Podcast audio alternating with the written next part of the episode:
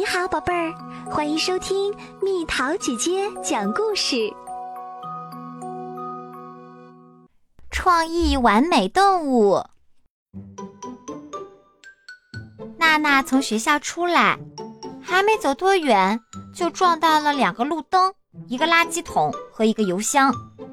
她的脚踩到了狗屎，她的拉杆书包绊倒了好几个路人。妈妈和她说话。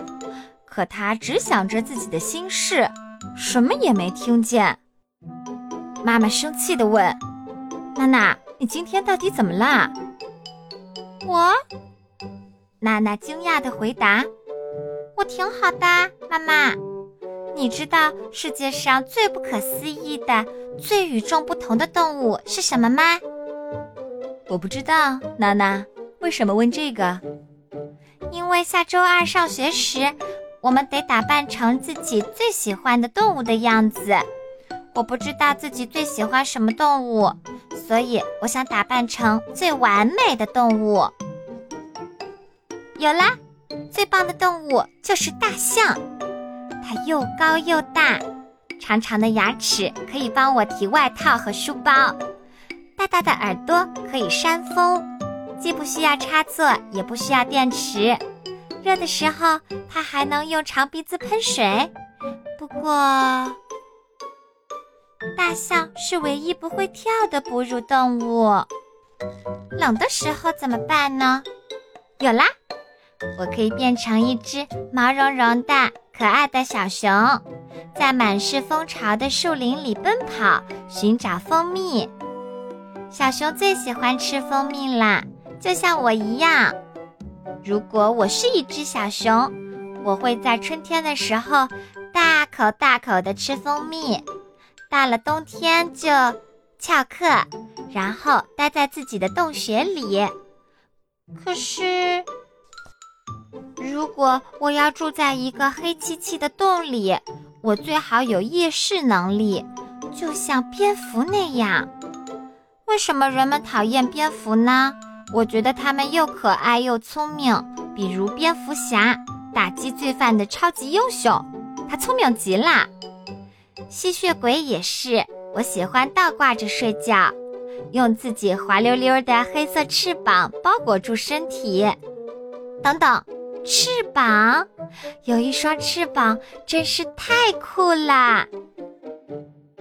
我我更希望有一双用羽毛做的、颜色鲜艳的翅膀，我可以用羽毛给妈妈挠痒痒，还可以用它沾墨水写信。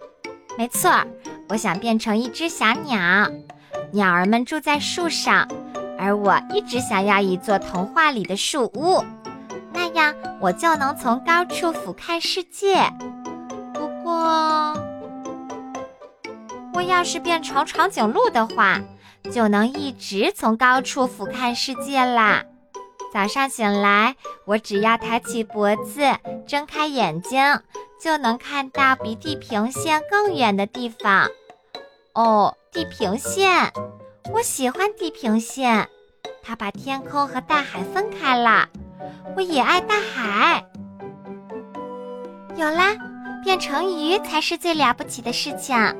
鱼儿会和伙伴们一起在大海里遨游，在珊瑚丛中玩耍，从一个海岸游到另一个海岸，不停地拍打鱼鳍。对了，我可以用其他东西代替鱼鳍，比如触手。如果我有八只手，我就可以同时抱住我的爸爸妈妈、爷爷奶奶以及我的小伙伴们，而且。我可以一只手做数学作业，一只手做英语作业，一只手涂鸦。没错儿，最完美的动物就是章鱼。它上学时可以拿很多东西，遇到下雨天还有空闲的手可以打伞。可是，在海里打伞，到底是住在海里好，还是住在陆地上好呢？我知道啦。一会儿住在海里，一会儿住在陆地上，就像鳄鱼一样。鳄鱼会把自己的大嘴巴当成婴儿车，含住它们的宝宝。我会成为一个了不起的鳄鱼妈妈。我爸爸总说我哭的时候流的是鳄鱼的眼泪，是假的。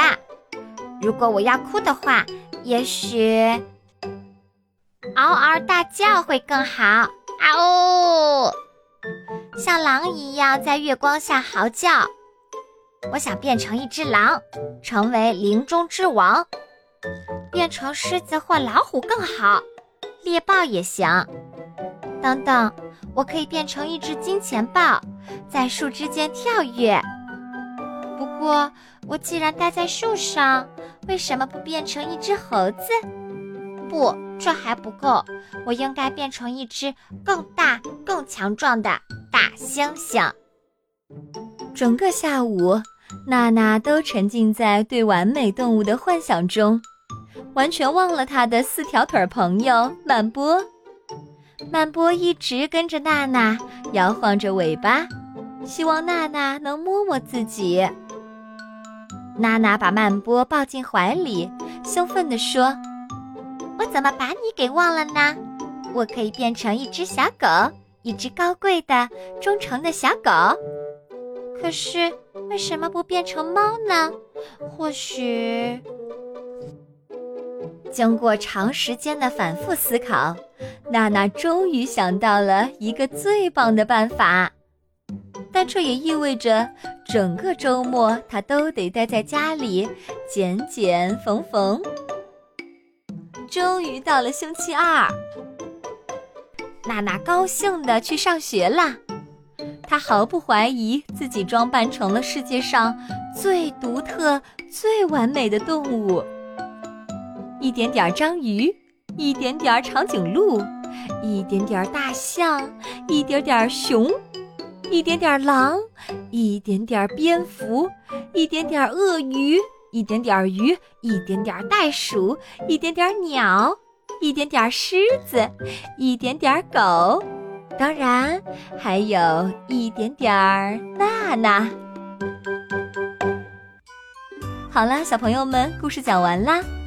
想要创造出一只完美的动物，你需要从你喜欢的动物身上选出不同的特点，再将它们混合在一起。现在，请你告诉蜜桃姐姐，你心目中的完美动物是什么样的呢？好了，宝贝儿，故事讲完啦。你可以在公众号搜索“蜜桃姐姐”，或者在微信里搜索“蜜桃五八五”。找到，告诉我你想听的故事哦。